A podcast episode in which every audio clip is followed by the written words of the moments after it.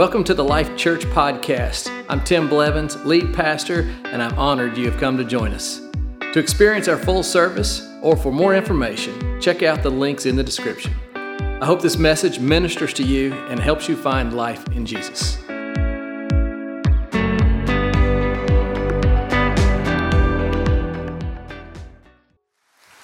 Hey, good morning, church. Welcome. I'm glad you're here.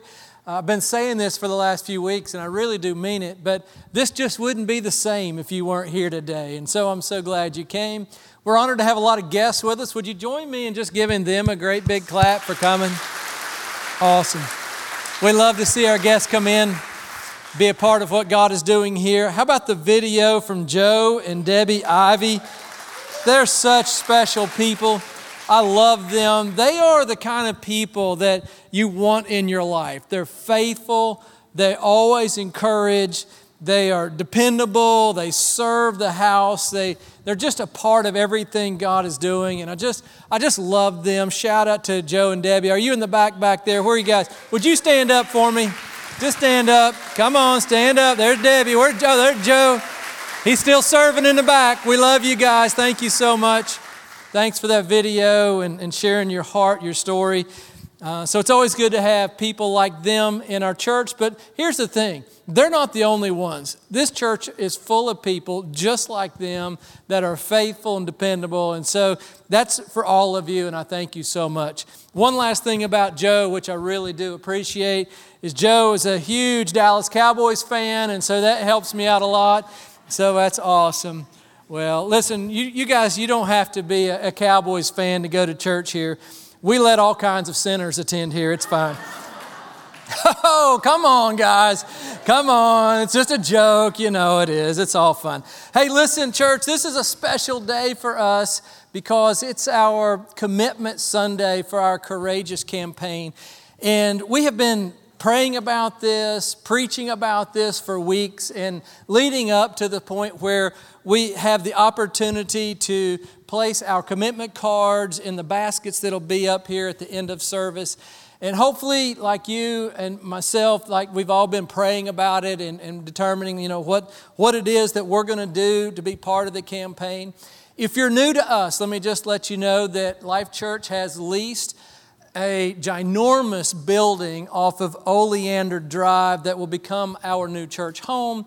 And so we'll hopefully sometime next year get to move into our brand new place. And so today, though, we're kicking off the campaign to fundraise for the renovations for that building. And I've heard from so many people about how excited you are about moving to the new building. I don't know if it's just because you want softer chairs, or if you really believe that God's going to do something great, but either way, there's a whole lot of excited people about moving forward. So at the end of our service, at the end of my message, I'll have a, a special time for us to be able to, and I'm looking at the corners here, there'll be a basket there and a basket there, and you can come up to put your commitment card in there and we'll, we'll, just, we'll just do it all together and it'll be really special. Before we get to that, though, I want to preach a moment. And so I want to talk about a, a topic that's going to, I hope, inspire you today. And my topic is this, or my sermon title is A Courageous Conviction. Courageous Conviction. A conviction is a deeply held belief. And so I hope to inspire you in your deeply held beliefs today. So I want to go to the book of Joshua, chapter 1 to preach today and to set the context up for where we are in the story in the Old Testament. At the beginning of the book of Joshua, we find that Moses has led the Israelites to the Jordan River. And they're about to cross over the Jordan River into their promised land. Now, the Israelites were freed from the Egyptians, they were slaves, and God freed them. And then they journeyed for 40 years to this moment before they crossed over the Jordan River into their promised land. Now, their journey didn't have to take that long, but through a series of, of seasons of disobedience, it just continued to set them back. And so God was preparing them for their promised land. For 40 years, though, they were a portable nation. They, they would follow the, the leading of God and then they would, they would park in an area, a territory for a season. And when God led them to a place to stop, they would unpack their, their houses and build their tents. And, and so they had to put it all together. Then they would build the temple and they set up their, their portable temple. And so everything was portable. And then the, then the Holy Spirit would move to a new location. They'd pack it all up and they would put it in, you know, their, I, I, you know, carts. We use trailers, they use carts, but um, they would pack it all up and they'd move to a new area. Then they would unpack it all. And so for 40 years, they were a, a portable nation.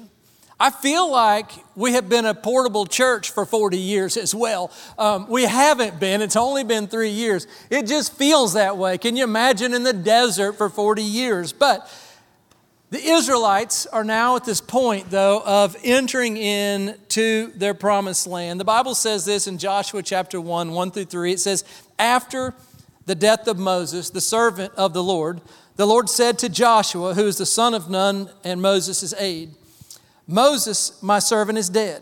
Now then, you and all these people get ready to cross the Jordan River into the land I'm about to give them to the Israelites. And I will give you every place where you set your foot as I promised Moses.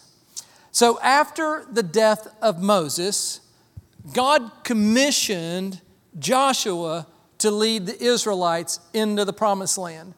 And there's some significance about this moment, especially when you understand who Moses was and what he represented, and who Joshua was and what he represented. So, Moses, if you remember, was the lawgiver. So, God gave him the Ten Commandments, and then Moses then gave those to the Israelites. Then they came up with a whole new list of ordinances and, and laws for the people to follow in order to be a society that, that worked together. Now, what we know about the law is it was the perfect holiness of God, it represented His perfection. And so, for the people of the Israelites, they would try to live to this perfection, but as you know, we can never be perfect, so they lived in condemnation all the time. So they would try their best to be their best for God, but they could never meet that standard. So therefore, they would have to sacrifice an animal and, and go to God and be forgiven. And it was just a, a, a cycle that they lived in, lived in, lived in. So the law was never meant to be their Savior, it was meant to point out how sinful man is. Then we come to the death of Moses, and now we have Joshua. Joshua's name means Yahweh is salvation. And so Joshua represents Christ in this story representing that through Jesus Christ, we are forgiven, we are whole, we are redeemed. But the interesting thing is that they could not enter into their promised land from the basis of the law. They needed the representation of Jesus Christ, who fulfills every dream and every promise and every, uh, everything that He has for us is through Jesus Christ, our Lord and Savior. And so when I think about the story and Joshua, I'm, I'm reminded of the fact that, that our victories and our fulfillment only comes with our full dependency on Jesus Christ. And for our church body, we will fulfill the calling and enter into our promise, the new building, based on the power and the grace of Jesus Christ in our life. In other words, I believe that you have promises in your life and you cannot work hard enough, that's the law, to accomplish what God has for you. But by the power of the Holy Spirit, the New Testament way of life, God can bring you into your promise and He can bring our church into His promise as well. So when you think about your commitment, you think, well, I only have a small part. That's okay because it's not just about your amount, it's about our desire to allow Christ to empower us and to work through us to accomplish His purpose. Amen to that? So, interesting thought with Moses and Joshua. Next, the scripture then, we see that God is preparing Joshua and all of the Israelites. He's preparing them. So it says in verse 2 to reread it it says, Now then, you and all these people get ready. Everybody say, Get ready. All these people get ready to cross the Jordan River into the land that I'm about to give to them. So when we hear those words, get ready. God is calling the people to rally around the vision that He has given them, to rally to the promise that's in front of them. For the Israelites, this was like an all in moment. This was the moment that God was saying to Joshua to say to the people, it's time for all of us to get ready to walk across the Jordan River into our promise. I believe that the promise is for everyone. I believe God has promises for you. But I believe also when it comes to the context of our building, that this is for everyone. The blessings that come from us walking in the promises and the purpose of God will be so great for all of us. Everyone enters the promised land together, is what he's saying. Now, so when I think about our church and just kind of using the promised land as a, a representation of us moving into the building, I believe that the blessings are attached for you for me, for our children, for our children's children. And I believe that it's for all the people who have yet to come to Life Church and experience the saving grace of Jesus Christ. And so when I think of everyone, yes, I think about what I will get, I think about what you will experience, but I think about the legacy of children, and I think about the people that are still out there that we haven't reached yet. And when they come into this building and they experience the worship and the presence of God and their lives changed, I think of an all in church, everyone experiencing all that God has for us. Amen, church. So, back to the story of Joshua. So, as the people are preparing to cross the river. They're also preparing for upcoming battles that are ahead. As you read the story through Joshua, you find that once they cross the Jordan River, they have to, to eradicate the inhabitants that are there. They encounter Jericho, the story of Jericho, and many other battles that are ahead of them through fortified cities that are there. Now, we know this that every promise of God always comes with a pushback from the devil. So, the moment you make a decision in your life to step forward in the things of God, the devil never likes that. And he will come against you, he will give you pushback in your life. The moment you make a decision to make a commitment on a commitment card, you need to know that you're going to experience from the enemy some pushback in your life, some spiritual attack. Every time you make a decision, whether it's a commitment card, but maybe it's just for you, it's just a, a new step of faith in your life. Maybe it's just a new level of commitment. Maybe you've been someone that's kind of been on the outside of Christianity, but this is the day you say, you know what, I'm going to step fully in and embrace everything God has for me. Well, the moment you do that, I don't want you to be surprised because the enemy does not want you to pursue him fully. So, therefore, you will get some push pushback from the enemy. Don't be surprised at that when the enemy tries to stop you, discourage you, and try to keep you from moving forward. But here's what we know because we have an understanding that it will come, we can be ready. We can get ready. And here's what you need to know is that when you are headed in the right direction with God, then you're headed in the opposite direction of the enemy. And so he is always coming at you when you're going for God. The best way to get the enemy off your back is to turn around and run the other direction. Amen? So we know that. So rather though than become discouraged when setbacks happen, I believe we're called to be courageous because you know that you're moving in the right direction with God pursuing His call and His plans for your life. Amen, church? And then the Bible teaches us in this moment of them feeling the, the pushback, the battles ahead, God says in verse 5 no one will be able to stand against you all the days of your life.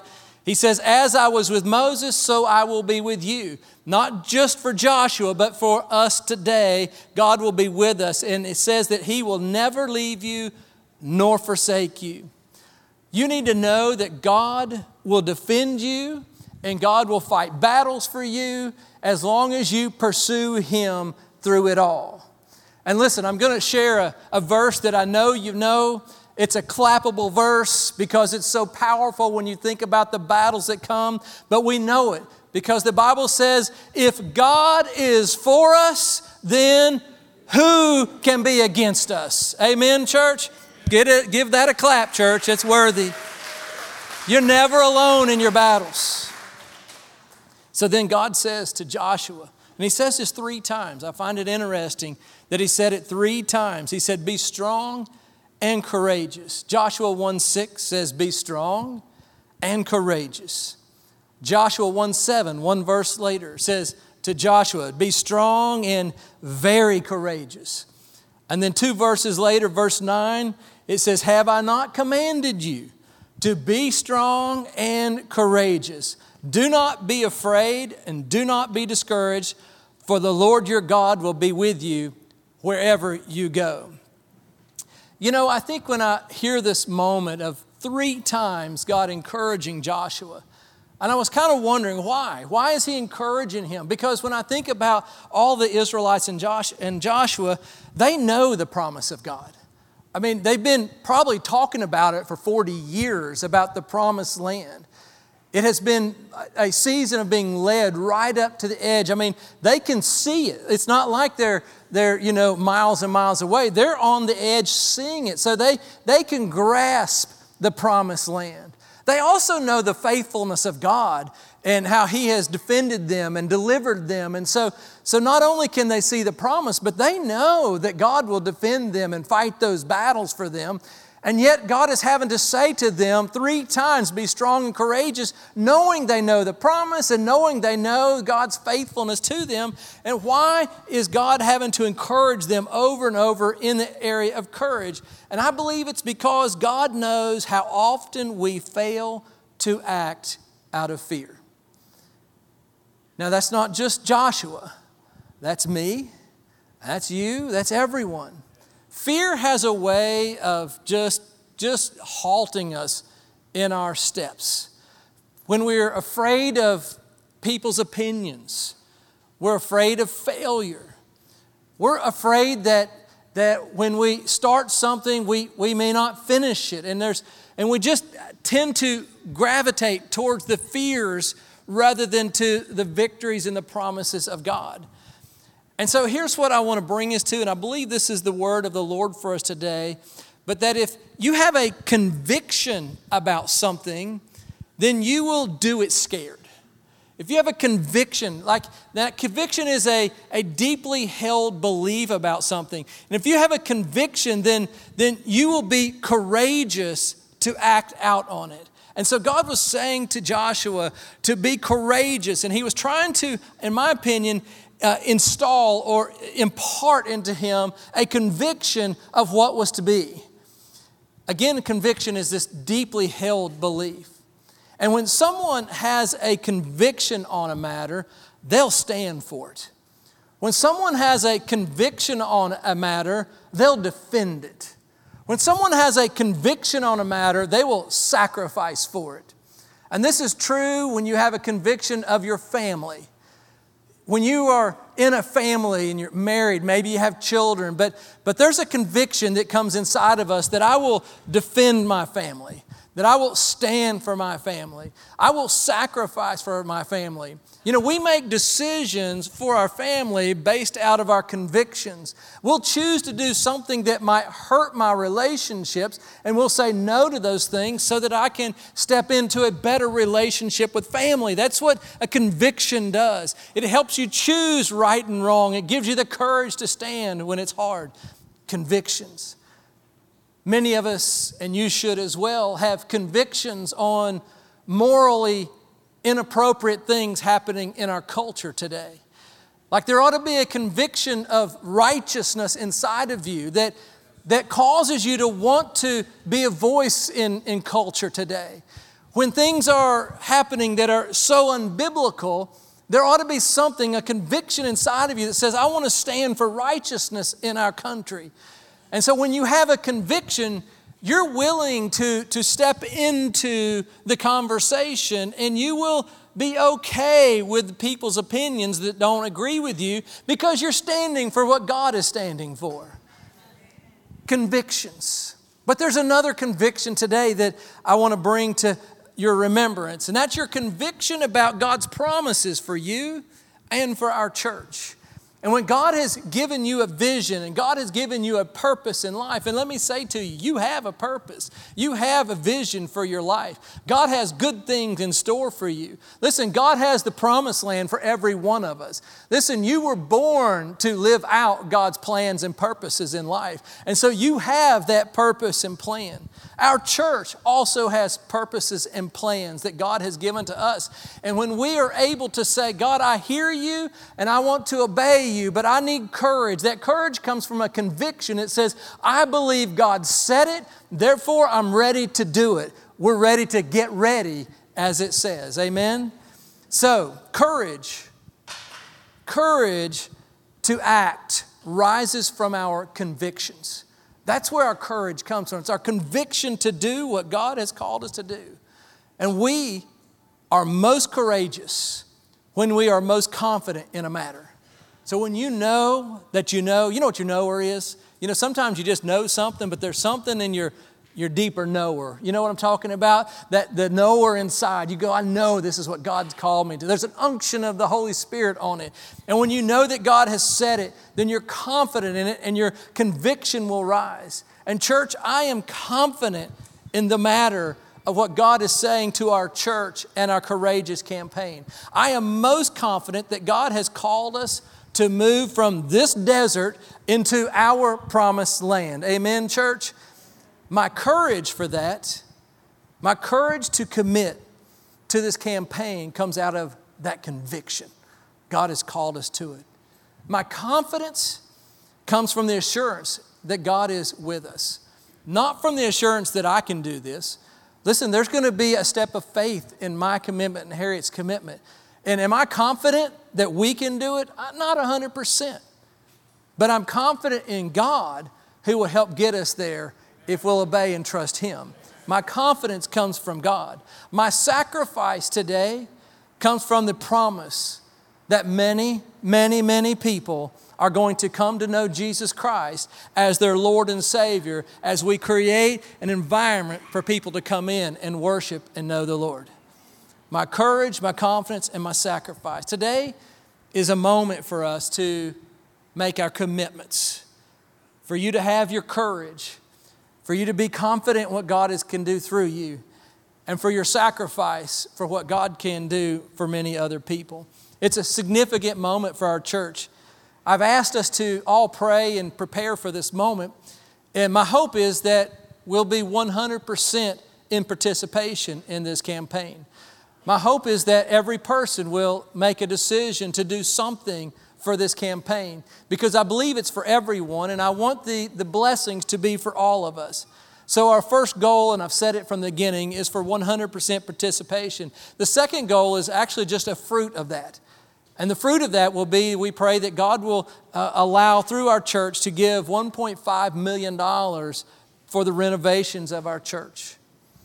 So, Harriet and I have been praying, as many of you have been, and we're ready for our personal commitment to the Courageous campaign. Our desire in this moment for us is to walk in faith and not in fear. And our desire is to demonstrate that and allow God to work through us at a level that we have never been at. Now, I say that not to, to brag on us because the amount isn't what's important. My hope is only to inspire you to walk in faith and obedience to God in this campaign. And so, as we prepare to give our commitments today, I want to encourage you to, to take a, a few minutes and pray about your commitment. Our worship team's getting ready to come up here, and they're going to help set an atmosphere for us to pray and consider what to give. And as they're preparing, and, and aren't they amazing? Wasn't worship so good today? So good. As they're preparing for us, we're going to do this in two parts. So the first part is is we're going to take about 3 minutes for you at your seat to pray, for you to maybe if you're married, have a a little whisper conversation and come into agreement. Fill out your cards. And then we'll have uh, another moment after that where we all bring our cards together. On the screen is a picture of our commitment card and just a quick explanation. So, in a couple of weeks, we're going to have what we call our Big Give offering, which is how we'll kick off the, the financial part of the fundraising campaign. Then there are four blanks that are right there with the green writing on it. There's weekly, monthly, annually, and other time frames. We don't want you to try to fill in every one of those blanks. You fill in the blank that is appropriate for how often you're going to give through this campaign. So, for you, if you plan on giving once a week to the campaign, then you would put in $25 weekly for the next 156 weeks. For Harriet and I, we're going to be giving monthly, so we'd fill in that blank. If for some of you that are giving maybe an annual basis, you'd fill in that amount there. Maybe you're not sure, so you just want to put what you believe you're going to give. And then there's the other assets that you can add to that as well. And so while we're getting ready, I want to, um, I want to just encourage you in a couple things because if you haven't noticed, the economy is really messy right now. Kind of a kind way of saying it. Inflation is sky high, and gas prices and food costs are high, interest rates are high. It's, it's a difficult season. So, in light of that, I want to encourage you to do not use credit to participate in this campaign. Also, I want you to, to not commit to a level that will put your family in financial trouble. I'm not asking that. Also, I do not want you to feel like this commitment card is a contract. It's not a contract. Um, you're, you're making a faith pledge, a faith statement. And if life changes, let's say we can't predict what happens in your life, and so you're just making your decision based on what you believe at this moment is where you are.